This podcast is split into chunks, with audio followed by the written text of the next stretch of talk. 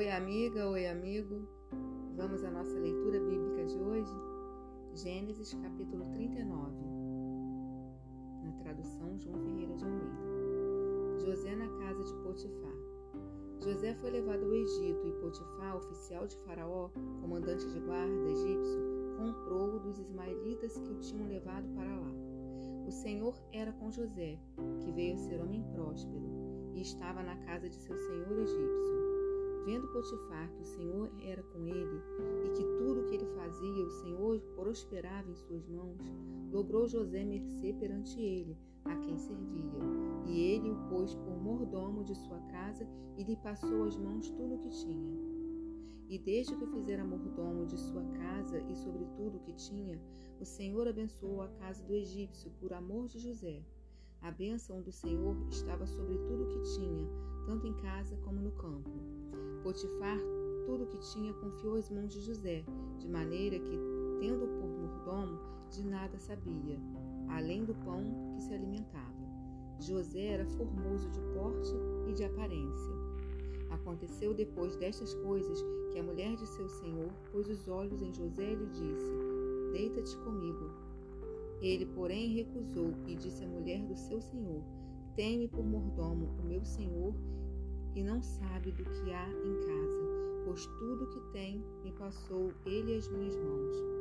Ele não é maior do que eu nesta casa e nenhuma coisa me vedou, senão a ti, porque és sua mulher. Como, pois, cometeria eu tamanha maldade e pecaria contra Deus?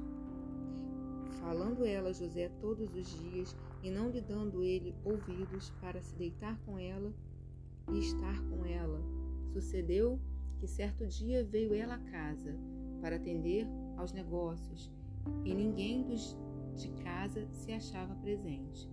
Então ela o pegou pelas vestes e lhe disse: Deita-te comigo. Ele, porém, deixando as vestes nas mãos dela, saiu fugindo para fora. Vendo ela que ele fugira para fora, mas havia deixado as vestes nas mãos dela, chamou pelos homens de sua casa e lhes disse: Vede, trouxe-nos meu marido, este hebreu, para insultar-nos.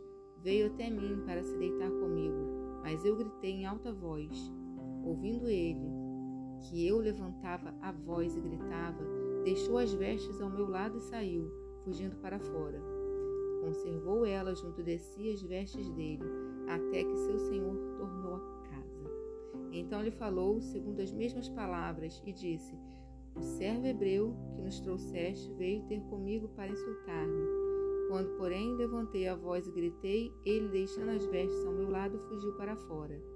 Tendo o Senhor ouvido as palavras de sua mulher, como lhe tinha dito, desta maneira me fez o teu servo.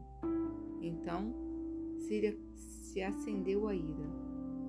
E o Senhor de José o tomou e o lançou no cárcere no lugar onde os presos do rei estavam encarcerados. Ali ficou ele na prisão. O Senhor, porém, era com José. Ele foi benigno e lhe deu mercê perante o carcereiro, o qual confiou às mãos de José todos os presos que estavam no cárcere, e ele fazia tudo quanto se devia fazer ali. E nenhum cuidado tinha o carcereiro de todas as coisas que estavam nas mãos de José, porquanto o Senhor era com ele, e tudo que ele fazia, o Senhor prosperava.